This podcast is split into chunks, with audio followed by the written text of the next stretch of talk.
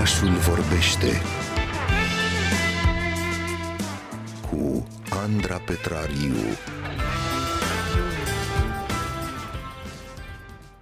Fără rușine, mergem în uh, următoarele uh, minute la psihoterapeut. Ne așezăm uh, pe canapeaua orașului și vorbim despre rușine, despre rușinea care vine de la sine în cazul uh, copiilor, care vine din uh, interior, dar și despre cea indusă din uh, exterior. Cred că știți replica să nu mă faci de rușine.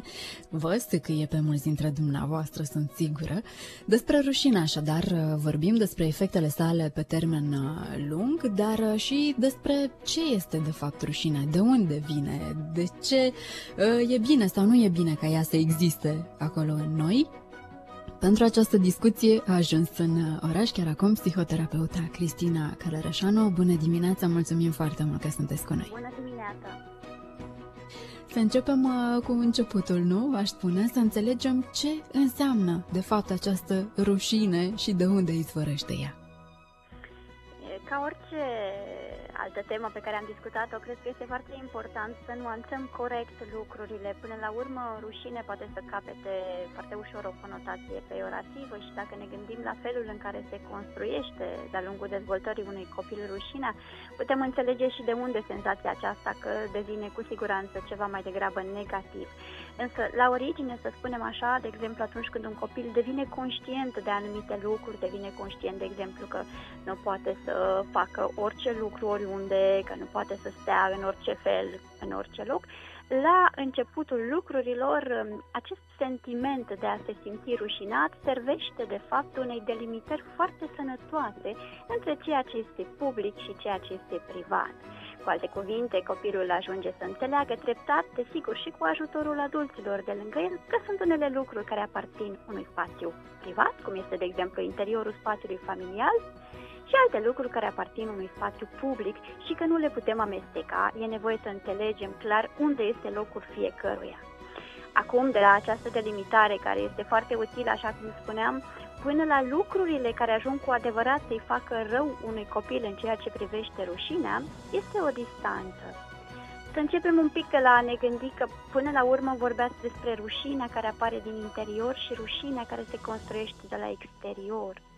Atunci când un părinte este mai tentat, de exemplu, să pună înaintea copilului felul în care sunt percepute lucrurile în exterior, de exemplu, ce cred ceilalți, ce părere au ceilalți, ce critici ar putea avea ceilalți, pentru copil devine foarte clar că el este în măsură da, să-și pună părintele într-o situație neplăcută și că de el depinde să protejeze părintele de astfel de situații neplăcute.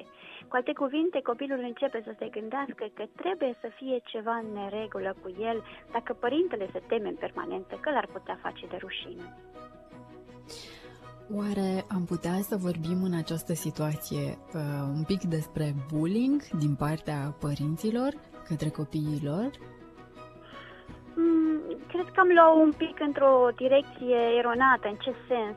Scopul conștient, cel puțin al părinților, nu este de a hărțui copilul, ci mai degrabă avem de-a face cu o chestiune narcisică. Părinții, la rândul lor, sunt extrem de vulnerabili sau de fragili în ceea ce privește propria lor percepție, propria lor imagine de sine și atunci caută să construiască prin copil o extensie care este menită să repare această imagine de sine. Rușina are foarte multă legătură cu identitatea noastră și până la urmă nu este un lucru care se construiește în câteva zile sau în câteva luni.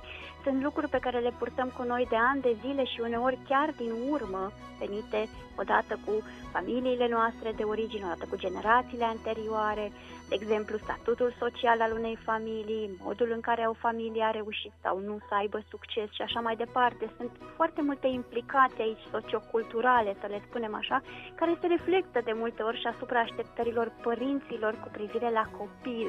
De exemplu, copilul meu va avea succes cu orice preț. Mă voi asigura că el da? o să reușească acolo eu unde n-am avut șansă sau acolo unde nu s-a putut pentru că n-au existat condițiile necesare. Și atunci aș spune mai degrabă că părinții văd prin aceasta o posibilitate să repare propriile lucruri care i-au rănit și care i-au rușinat. Ca și când, de exemplu, am putea spune că un copil poate spăla rușinea familiei sale.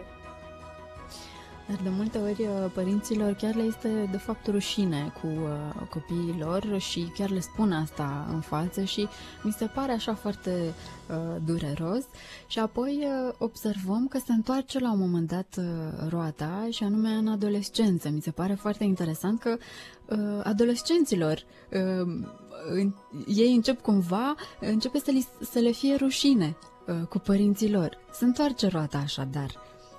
Cum, roata cum se vedeți întoarce, dar nu dumneavoastră neapărat lucrul în acesta? aceeași direcție. Cred că sunt două discuții un pic diferite aici. De exemplu, adolescenții care se rușinează cu părinții lor, se rușinează pentru că ei intră într-un moment de afirmare, de independență interioară și atunci ceea ce îi rușinează sunt diferențele foarte puternice. Uh, felul în care sunt părinților foarte diferiți, au cu totul alte mentalități, alte preocupări și atunci există o încercare de a se distanța și chiar până la un punct, de ce nu, de a renega ceea ce vine de la părinți, de a arăta cu orice preț că nu seamănă cu părinții lor și că nu doresc să meargă pe același drum.